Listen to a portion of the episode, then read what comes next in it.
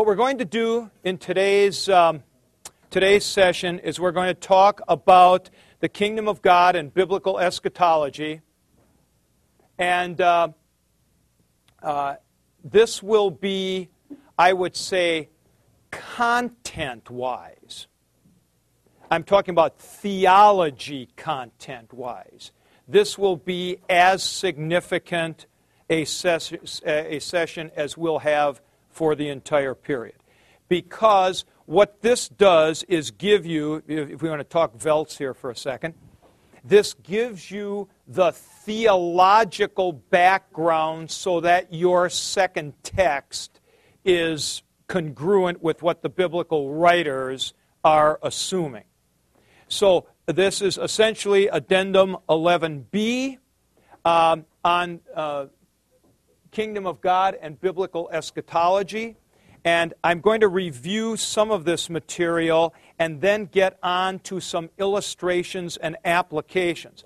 So let's start out with the notion that uh, with the, the uh, kingdom of God, and this is the first important point, is essentially a dynamic concept, not a static concept. This is kind of difficult for us.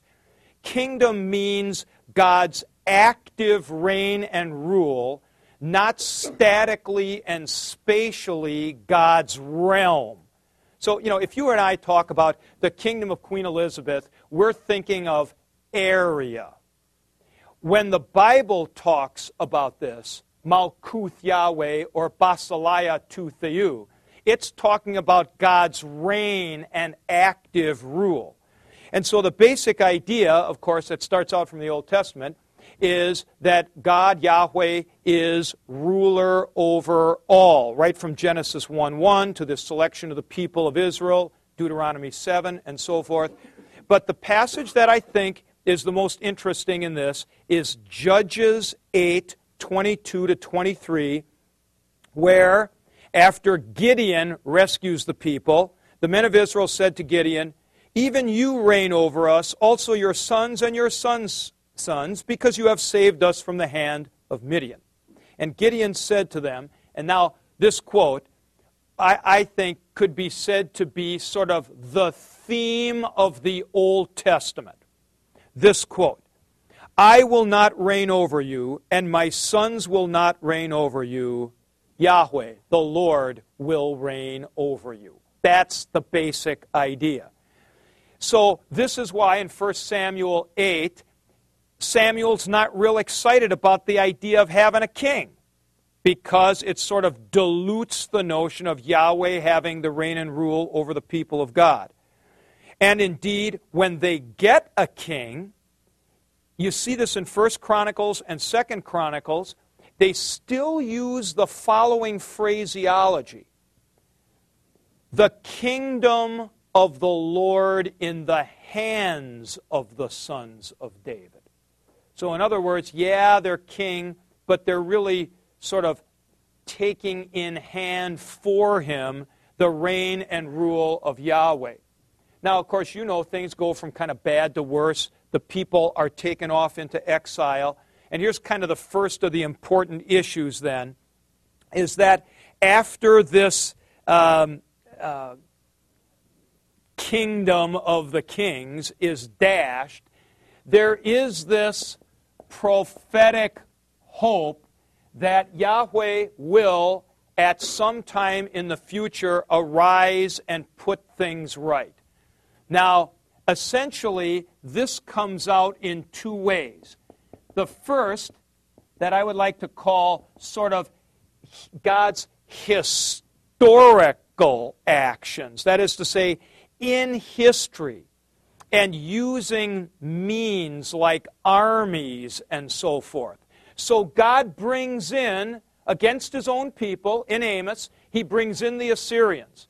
And against his people in Judah, we see this in Jeremiah, he brings in the Babylonians in judgment on his people. Then they're taken off into exile. But now comes the hope of God's, and I'm going to put this up here visitation, which is kind of a big term. Uh, So you get here pakad in Hebrew and in Greek episkeptomai. God coming to visit his people. Well, Amos, you know, talks about God's visitation being in wrath. But there's also visitation in salvation. Now, what I want to do is just read for everybody here uh, Jeremiah 30, uh, no, 29, Jeremiah 29, 10 to 14. And this, this kind of gets all these themes together. Jeremiah says, Thus says the Lord, when 70 years are completed for Babylon, I will visit you. Now there's that term, pakad. And I will fulfill to you my promise and bring you back to this place. Now, here, this next passage is a passage you all know. For I know the plans I have for you, says the Lord, plans for welfare and not for evil, to give you a future and a hope. You will seek me and find me when you seek me with all your heart. I will be found by you. I will restore your fortunes and gather you from all the nations and all the places where I have driven you, and so forth. Now, this is a visitation or a day of the Lord that is, I'm using this term now, historical, because, for example, you have uh, Cyrus freeing the people. Even the visitation in judgment that occurs first is with the armies coming in and so forth. But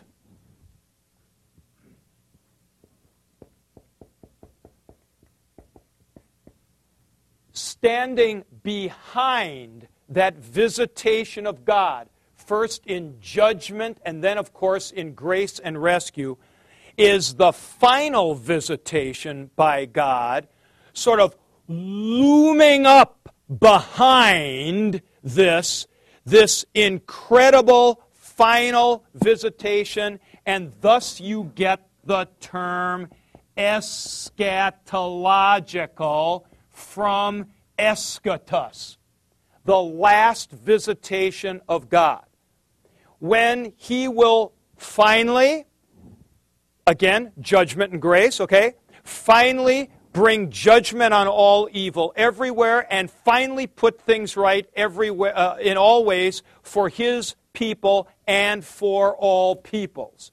Now, this um, this final eschatological visitation is always seen in terms that are much bigger than the historical ones. And you can see it in some places in the Old Testament, and I think it's worth noting here. The following chapters are pretty much oriented specifically to this final eschatological visitation, and that is Isaiah 24 to 27, Isaiah 34 and 35, and Zephaniah 1 and Zephaniah 3. Uh, you know, if you look up on the board, a term like day of the Lord and visitation is used for both of these, and that has hermeneutical implications because you can see that the final visitation and that historical one with the armies and stuff like that are actually related to one another as the vocabulary relates them. I'll come back to that point. Now, in this final visitation of God, this eschatological visitation of God, there are going to be, and I've laid out for you, at least, I think there are more, but at least 12 characteristics two of judgment, and ten of grace. So the first is that wicked men everywhere where will be under the judgment of God. And you see this in uh, Isaiah chapter 24, verses 5 and 6. The earth lies polluted under its inhabitants. They have transgressed the laws, broken the everlasting covenant. Therefore, a curse devours the earth, and its inhabitants uh, suffer for their guilt. Therefore, the inhabitants of the earth are scorched, and few men are left. Now, this is that kind of talk is a way bigger deal than the talk about the armies coming in and taking people away and so on, like this. Uh, this is sort of like napalm bombing the earth or something like that, which is like the second point, which is that creation itself will undergo, undergo great convulsing. Now, listen to this from Isaiah 24. Behold, the Lord will lay waste the earth and make it desolate. The earth shall be utterly laid waste and utterly despoiled. Uh, that's verses 1 and 4. 19 to 20. The earth staggers like a drunken man, it sways like a hut. So you have this incredible, thoroughgoing judgment. But then a whole bunch of factors of positive grace. Let me just run through those real quickly. You've taken a look at those uh, yourself. But number one, and in many ways, the biggest one, God Himself would be personally present. God Himself would be personally present. So, uh, you see this in Zephaniah 3, Ezekiel 34, a bunch of passages like that. Then, number two, creation would be restored. And here I've got to quote my favorite passage Isaiah 35, 4 to 6. Say to those uh, of a feeble uh, heart and of a faint heart, strengthen the feeble knees, make strong the feeble hands. Say to those in Zion, Behold, your Lord comes. He comes with recompense. He will come to save.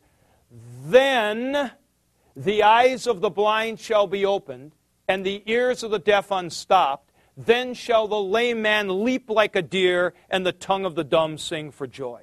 So the creation, including the, you know, the physical bodies of the people, are going to be restored at this eschatological time. Notice the passage I picked out from Isaiah 35. I'll put this up here. Isaiah 24 to 27, 34 to 35, and Zephaniah 1 and 3 as being ones that are kind of clearly oriented that way. All right, next. There'd be resurrection of the dead. Isaiah 26, 19. Your dead shall live, your body shall, their bodies shall rise, O dwellers in the dust. Awake and sing for joy.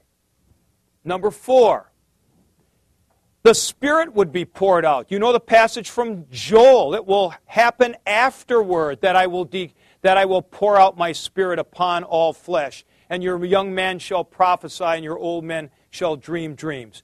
Forgiveness of sins. Jeremiah 31, 34, where God talks about making a new covenant with the people. And he says here, um, I will forgive their iniquity, and I will remember their sins no more. Number six, the people themselves would be changed. They'd be given a new heart. This Zephaniah 3 passage is very good for this, where he talks about how the people will be humble and lowly. Uh, Zephaniah 3 uh, 11 and following. On that day you shall not be put to shame because of the deeds by which you have rebelled against me. I will remove from your midst your proudly exultant ones, and you shall no longer be haughty on my holy mountain. I will leave in the midst of you a people humble and lowly. They shall seek refuge in the name of the Lord. Those who are left in Israel, they shall do no wrong and utter no lies, and so forth. All right, number seven.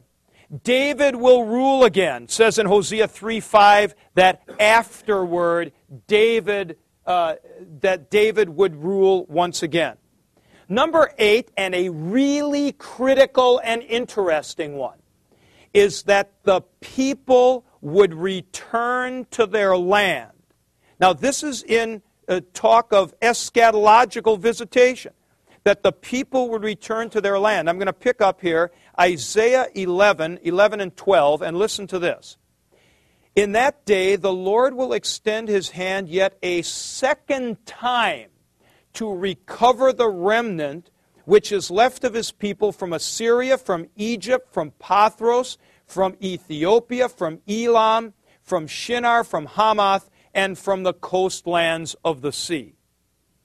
And then the Gentiles would come, like in Isaiah 2, the mountain of the house of the Lord being raised up, and all the Gentiles will flow into it. And finally, peace, and you know that saying that's on the side of the United Nations about beating swords into plowshares and so on, like that. Now, that's the vision of the final, the eschatological visitation, which, by the way, often not only is called Day of the Lord, but phrases like afterward will also be used for that. All right, first key point now for the lecture today. The announcement by John the Baptist repent for the kingdom of God or the kingdom of heaven is at hand, is the announcement that the eschatological visitation of God is about to take place. Not just some good stuff from God, but that the reign and rule of God Himself was going to take place. Now, there are, and I'd like you to note, at least three really critical passages here. The first is Matthew 12 28. And this is Jesus himself talking. So I've got, uh, I've got uh, sort of three different kinds of witnesses here, uh, where Jesus says, If by the Spirit of God, I am throwing out the demons. Ara, then, therefore, efthasen ephumas he basalaya tutheu, then the kingdom of God, the reign and rule of God has come upon you. Now, that's Matthew 12, 28. Next passage, Luke 7, 16.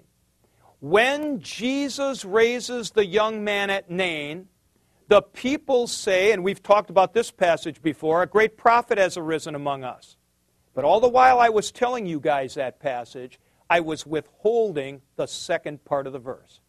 Because the people also say, God has visited his people. What was that? Epeskepsata? Yes. This word right here God has visited his people at the resurrection of the young man. And then, thirdly, and I'd like you all to take a look in your Greek New Testaments, the best sneaky good passage in the whole Bible. And it is 1 Corinthians 10 11. 1 Corinthians 10 11.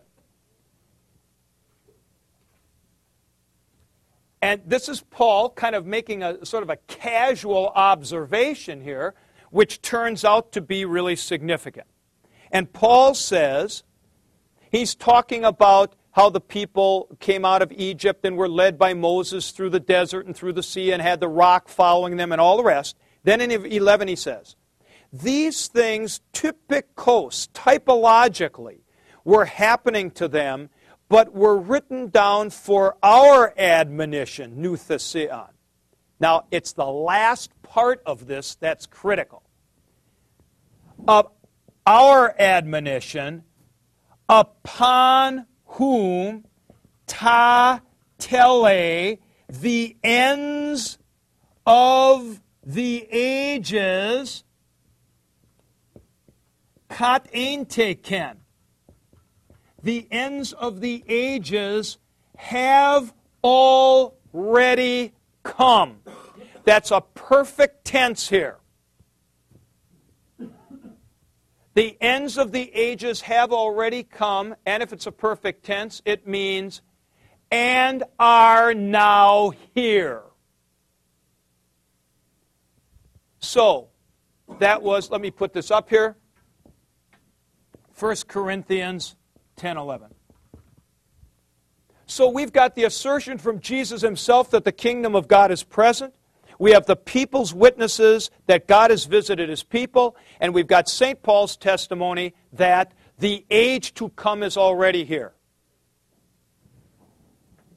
This now brings us to the most important part of this lecture. How are you to understand that? What does that mean? That the ends of the ages, the eschatological visitation of God, actually occurred in Jesus Christ. In general, the New Testament has three ways of viewing this, and that's what we're going to talk about. The first way is so called Christus Victor. Christ the Victor. And this is essentially the way that we find it in the Synoptic Gospels and Acts.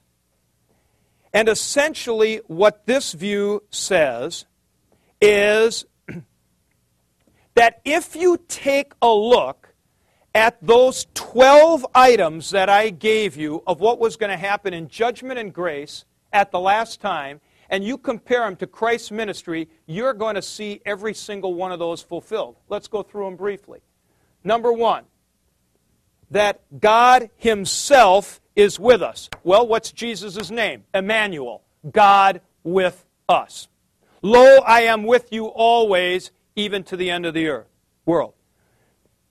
Number two, I'm going to do the grace characteristics first, and then we'll switch to the, to the uh, uh, judgment ones.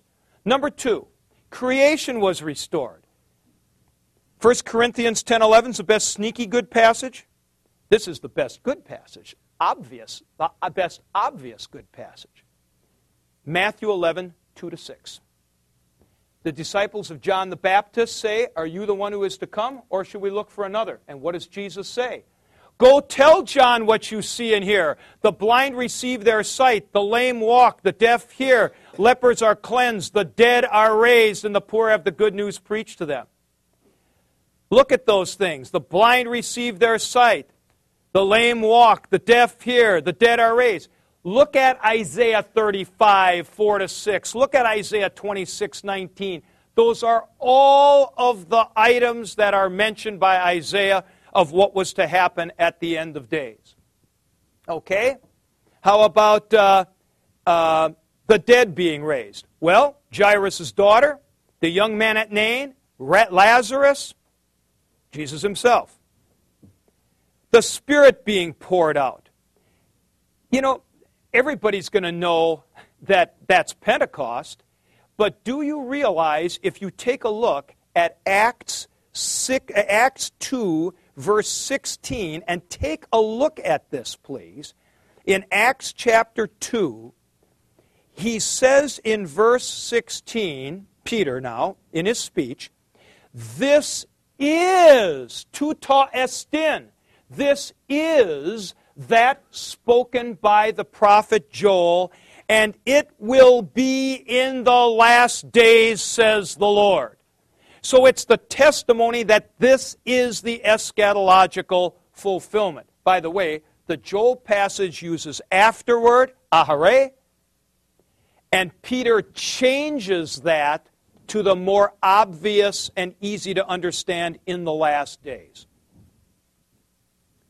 Next, God's people were changed. Remember how people were going to be changed? God's people were changed as he characterizes them on the Sermon on the Mount, or take something like Luke 19, Zacchaeus, the way he is actually changed, and changed not only in his heart but in his action. Did David rule again? Yeah. Hosanna to the Son of David. Blessed is he who comes in the name of the Lord in the entry to Jerusalem. Luke chapter 1, that he will sit on the throne of his father David. Forgiveness of sins was forgiveness of sins truly dispensed?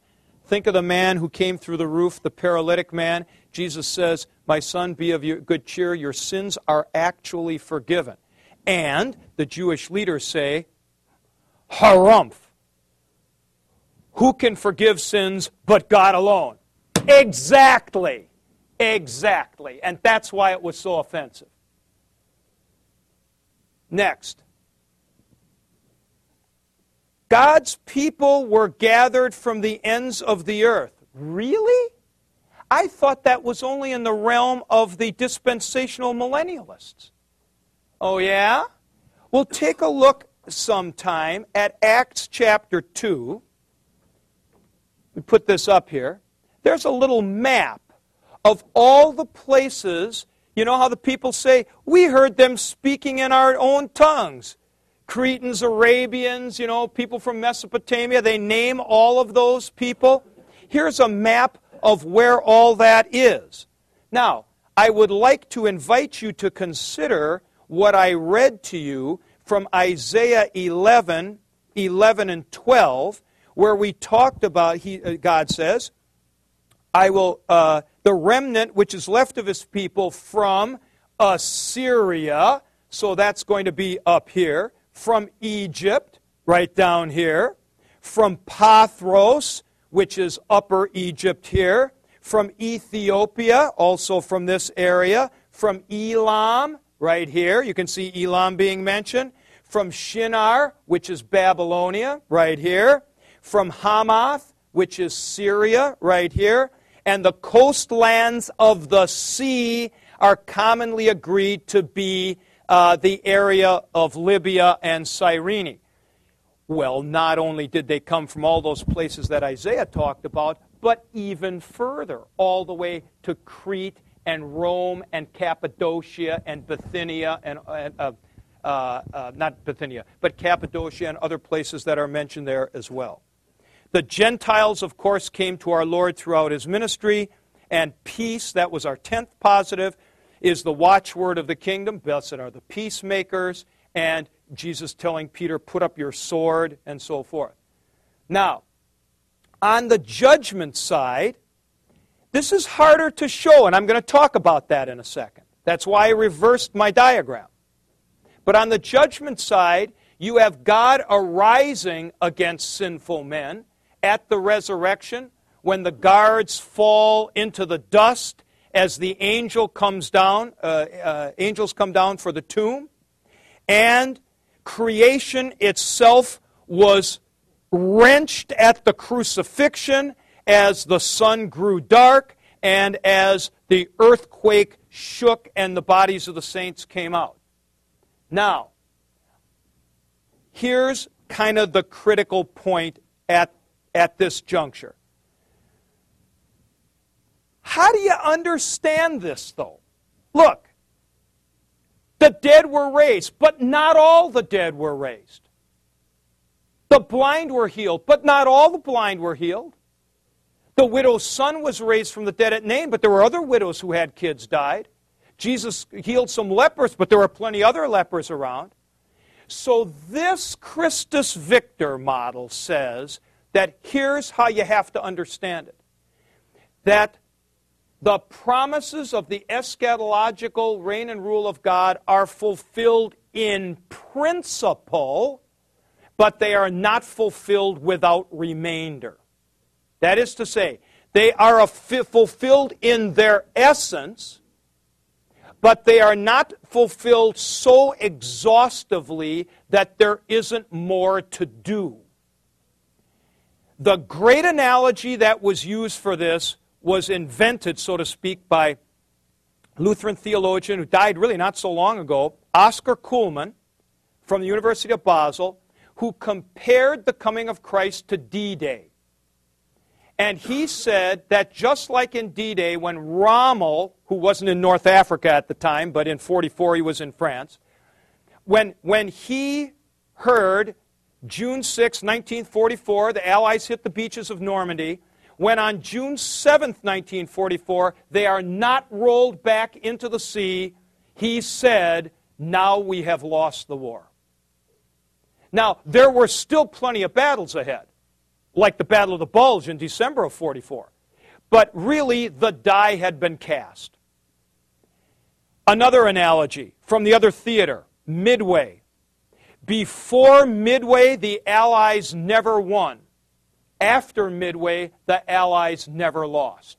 They sustained tremendous casualties, but they never lost. And now, the beauty of these World War II analogies is this you now understand what the parousia, the second coming of Christ, is. It's like the dropping of the atomic bomb. So if you have midway where the die is cast, finally the weapons are taken away from the enemies of God's people at the final coming at the parousia. Like the fact that two days after the dropping of the second bomb at Nagasaki, the uh, Japanese Empire surrendered. Now, here's another analogy that I have developed for this. It's like this Nicole is your wife, right? All right? Does Nicole like chocolates? Every woman likes chocolates. Okay, that was an easy question. Now, supposing you say, as your fifth anniversary is coming up, you say, okay, Nicole, I am going to get you a whole truckload of chocolates of all different kinds, and it's coming on the weekend. And you can just have these to your heart's content. She is looking forward to this, and you tell her that on Tuesday. On Thursday, there's a ring of the doorbell.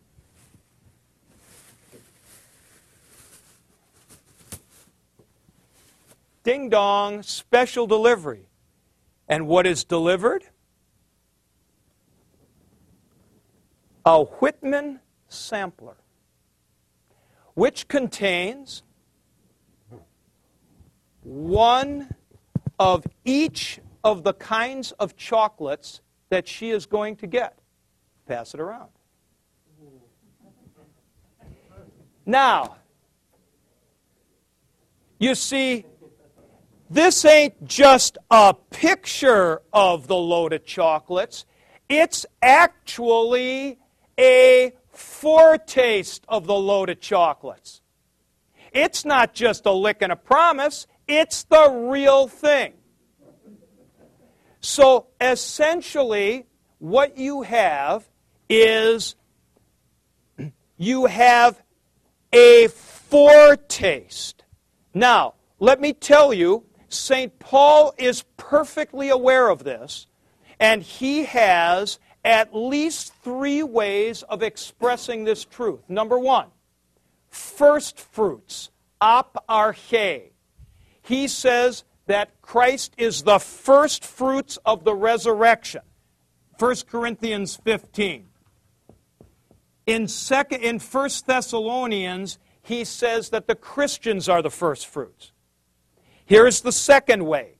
St. Paul talks about the arrabon, the down payment of the Spirit. Now, I, I want you guys to think about this, how good this actually is. First fruits. Is the first fruit, Andy, part of the harvest? Yeah, it's part of the harvest. I mean, it's actual grain from the harvest, but it ain't the whole harvest. There's more to come. Down payment. Is it part of the payment? Sure, it's part of the payment. You know what? You have to pay less, right? But you got to make more payments. So it's part of it with a promise of more to come. And here's St. Paul's third, uh, third way of talking about it sons and heirs. If you are sons, you've already got something. If you're heirs, there's more to come. now, this coming then, this coming into history is a kind of down payment. So we call it a proleptic coming. Here is the end. It has come ahead of time in the life, death, and resurrection of Christ and Pentecost.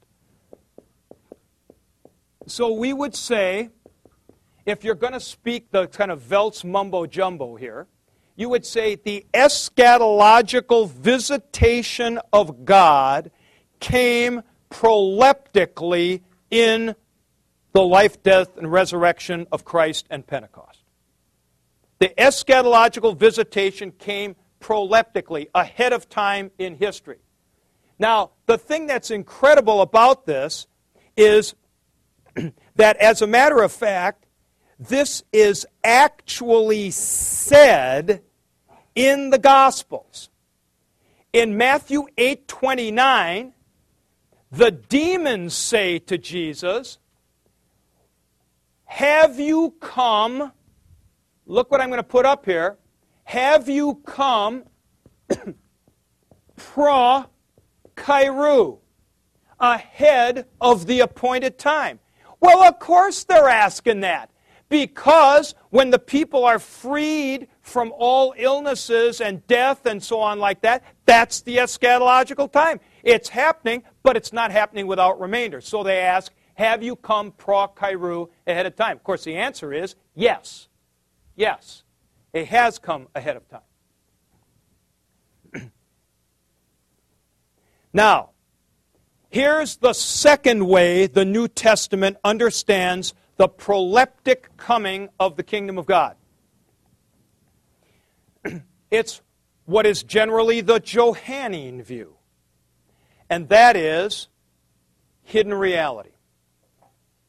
So, the reign and rule of God has come in Jesus Christ. Not in principle, John would say, but completely except you can't see it. It's hidden. Thus, in John chapter 5, verse 24, Jesus says, The one who believes in me has already passed from death to life. Okay? Bebeken. Has already passed, and so he's now through it. Now, you know this passage from the famous Mary and Martha and Jesus uh, interaction. Jesus says concerning the dead Lazarus, He who lives and believes in me shall never die. Okay? That's this perspective. So you also get uh, this in, in John 9 with the healing of the blind man, and Jesus starts talking like this I came that those who see may become blind, and that those who are blind may see. Now, he's not talking about going around putting stakes through people's eyes that they might become blind, right? This is all about spiritual blindness and about uh, spiritual sight. Thus, but of course, the coming is proleptic, it's ahead of time in history, but you have to now view it like this. So the Johannine view goes as follows John says that there are signs. Signs. Why does he use that word signs? Because it's showing something you can't see otherwise. You might say that it, for John, it's sort of like, if you think of like this, you think you go out in the Pacific and there are some atolls and you have little islands and so on. They're really mountain ranges with the tops sticking up. I mean, around Australia and so on, you'd have all that with the reefs and everything. so he's saying that these things that Jesus did were signs because they were clues to this greater reality that's under here, but which cannot be seen. Now, this is essentially, I would say, this is essentially the way we view worship. And there's this footnote in the text here that I'd point you to on uh, here on page 254. This is a great quote here from Nikos Nissiotis. Worship is the place and time prepared in this world for the abiding of eternity and the divine presence. It is therefore a foretaste of the meta historical, the post historical, future, by historical elements grounded in the historical incarnation of Jesus. We must consequently understand the symbolism of worship from this standpoint. Icons and liturgical gestures and actions are a legitimate use of nature which, in an eschatological perspective, is already restored. Now, now listen to this next part. This is great. None of these symbolic elements is an end in itself, matter and colors and movements and the set forms of an ecclesiastical life are transparent facades set forth inside in the front of the eyes of the faithful by which to look through to the hidden spiritual realities of the celestial world. That's this Johannine view. So, in other words, when, when the pastor wears white, it is a revelation of what you cannot see, namely the restoration of the new humanity. Thus, you put white on a baby when he's baptized and so forth. And we say, what do we say? With angels and archangels and with all the company of heaven, we laud. Well, where's that? You can't see that. We are already participating in the final Eucharistic feast. Ahead of time, but you can't see it. Now, this viewpoint, the parousia has a different description. It's not the dropping of the atomic bomb. It is the taking the mask off at midnight at the mask ball. It is the revelation of what actually is. It is the full taking away of the covering so that you can see reality for what it truly is. Now, I want you guys to notice, would everybody just take a look in your Bibles at Romans chapter 8, and you're going to see both of these ideas next to one another. In Romans 8, 18 and following, and you know this passage, for I reckon that the uh, sufferings of the now time are not worthy compared to the. Listen how this is. Let me put this up. They are not worthy compared to the gonna be glory, gonna be revealed glory. For the eager expectation of the creation awaits the revelation of the sons of God. See that talk? It's revelatory talk. That's this model revelatory talk. You go on to verses 20 and following, and now you have the Christus Victor talk. What does Paul say? For to futility the creation was subjective, not willingly, but upon account of the one who subjected it with reference to hope. Because the creation itself will be set free from the bondage of decay for the liberty of the glory of the children of God. And he talks about groaning inwardly. Ah, whole different kind of talk now. Now the talk is release, being set free from the bondage to decay. See how it's a different model? Revelational model is one, bondage model, Christus Victor model is something else. All right, now, the third model, and in many ways the most profound, is the one where everything is fulfilled in our Lord and Savior Jesus Christ in Himself. In Himself. Not working with other people, but in Himself. So obviously, some of the stuff is, is apparent. Jesus is God Himself. Well, He exhibits creation perfectly restored at His resurrection at his resurrection. He also, Mark 1:13, he's with the wild beasts and they do not harm him. He himself is raised from the dead, number 4. Hey, did you ever think of this? Uh, that was number 3, number 4. How about pouring out the spirit? He himself gets the spirit poured out on him at his baptism in Matthew 3, Mark 1, Luke 3. Number 5, he is the perfect Israelite, perfectly carrying out the vision of the Beatitudes. He himself is great David's greater son. Forgiveness of sins took place on the cross. What does John say in John 1? Behold the Lamb of God who takes away the sin of the world. 129. What about that business of people returning to the land?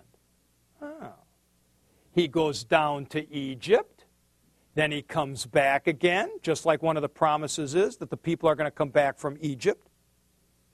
The Magi, the Greeks, the centurion come to him, and he exhibits peace perfectly. And then, of course, on the judgment side, my God, my God, why have you forsaken me? Judgment on humanity, and there is the rending of the rocks and all that, and the darkening of the sky as he himself is crucified. So, let me put, put it up this way. So, our third thing, which is essentially a Pauline model, this one here is Johannine, is this.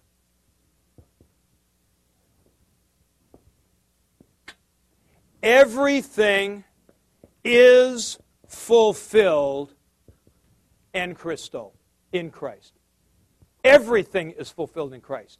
He came proleptically ahead of time. So we still got that proleptic thing. But now, everything is fulfilled in Him without remainder. So now he's walking through walls and doors and stuff like that. Nothing can happen to him. He does not die again. He has perfect, all authority is given to me in heaven and in earth. There's absolute restoration of all things in Christ. So you have this notion of something like our citizenship is in heaven, Philippians 2. And now, what's the idea here? Now, we as people, watch how I'm going to do this we as people are now to be united with Him so that as many as have been baptized into Christ have put on Christ. See? So you are baptized into Christ, you are now one with Him. In Him, all the promises, in Him personally, all the promises are fulfilled without remainder. And now everything of outside of Christ is the old creation. Everything inside of Christ is the new creation. Now,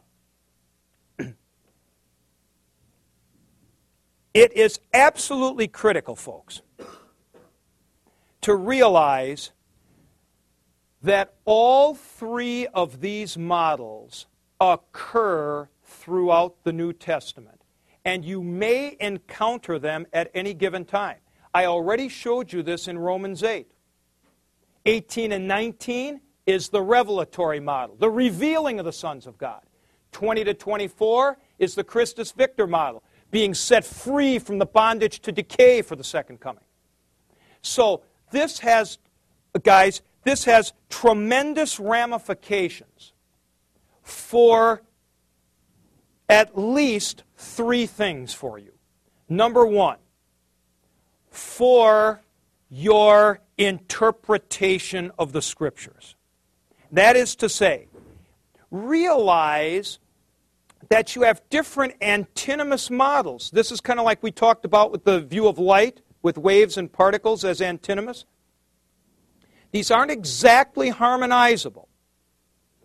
And so sometimes when you're interpreting, you're going to get a passage that'll be about, let's say, the healing of a blind man, and it's Christus Victor. So, therefore, it is about the restoration of creation. But if you're in John 9, the healing of the blind man is a sign about the hidden reality. See? So, you got to make sure you're getting the right thing out of the right lesson. Secondly, this impacts your preaching. Because when you're actually preaching a text, my recommendation is go with the flow. Don't fight the text. So I don't want to be hearing from you here, Buzz, uh, some kind of a sermon out of the synoptic gospels where Jesus heals the man with the withered hand, and here's the Buzz interpretation of it. Jesus, when we come to faith, Jesus has us use our hands so that they can, um, uh, what would you say, uh, touch His Word or something like that. I mean, this is not about. Uh, this is, or, you heal a blind man from the synoptic gospels, and suddenly we can see the truths of God. See, that's, that's sort of Johannine kind of talk. That's not, that's not the Synoptic Gospels. When Jesus heals the man with the withered hand, this is the restoration of creation. This is now the new creation invading ahead of time into our fallen world. And it's not a clue to another hidden spiritual reality.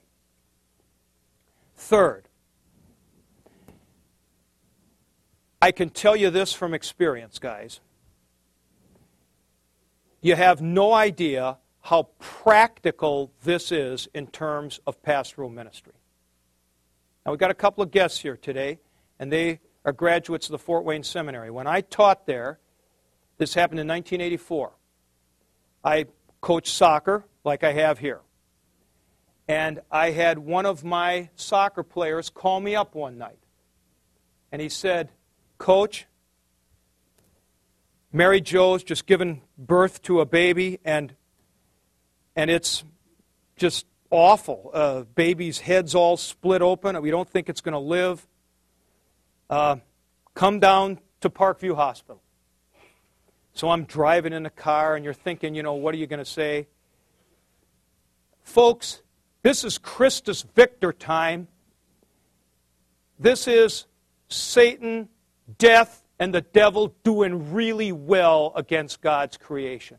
I got there, I saw a Polaroid picture of the baby, looked all disfigured. It died a few days later. The chaplain there had baptized it. And what kind of a what kind of a prayer do you have? You have a Christus Victor prayer, guys, about how this creation is broken and under the curse of sin, groaning in travail, waiting for the revealing of the sons of God. And on that last day, that baby will be fully restored. This is not a kind of good thing and a blessing or something like that. But now you have a girl who comes in and wants to confess that she has had an affair and she's repentant but she's burdened with guilt. Hey, this is not the time to be talking about wrestle with the evil or something like that. No, no, no, no, no. This is probably going to be a hidden reality thing where you can talk about forgiveness of sins and that even now you are already forgiven and holy before God. It's not time to talk about the brokenness of the old creation and wrestling with this problem and so on, like that. But she, as a baptized and confessing child of God who has baptized into Christ and has put on Christ, has his full righteousness. It's a whole different approach. And it's a perfectly right approach given the multiplicity of approaches that we see in the New Testament of these, uh, these three antinomous approaches and ways in which we try to understand what it means that the eschatological reign and rule of God has come into our world in fulfillment and yet in some way with remainder. Okay? Now, we're almost at the end of time. Let me just say here in my view, the Old Testament works exactly the same way, except it's a little more complicated. Here's the end. Here's Christ and has come proleptically ahead of time into history. Old Testament is another prolepsis of the end of time. I mean, there's, there are some features where you draw a little dotted line like that too, but this is basically it. But it's sort of a two dimensional version. It's a two dimensional version. God works through means, kind of, in the Old Testament armies come in, and so forth. Now, you guys are passing around the Whitman sampler. Inside the sampler In the box, you have a diagram of the chocolates. And if Allersmeyer didn't eat them all back there, there's actually some, uh, uh, some little papers left with a little bit of crumbs in them. That's the way the Old Testament is. It is essentially a pictorial of what's coming. You can see the shape of it in the papers. A little bit of a taste. Elijah raises the widow's son, okay? So you see a little bit. But it is not essentially what happens when God Himself stands among His people and raises people from the dead and forgives. So, you have, what do you have in the Old Testament? Forgiveness through the blood of sheep and goats. What do you have in the New Testament? Forgiveness with the blood of Jesus Christ. You have the perfection of humanity. Where in the Old Testament? Well, in the fact that the priests had to be perfect, no crushed hands and missing feet and stuff like that. But in the New Testament, we have Christ risen from the dead. So, uh, we can pick it up from there, guys. We've uh, gone a little bit long.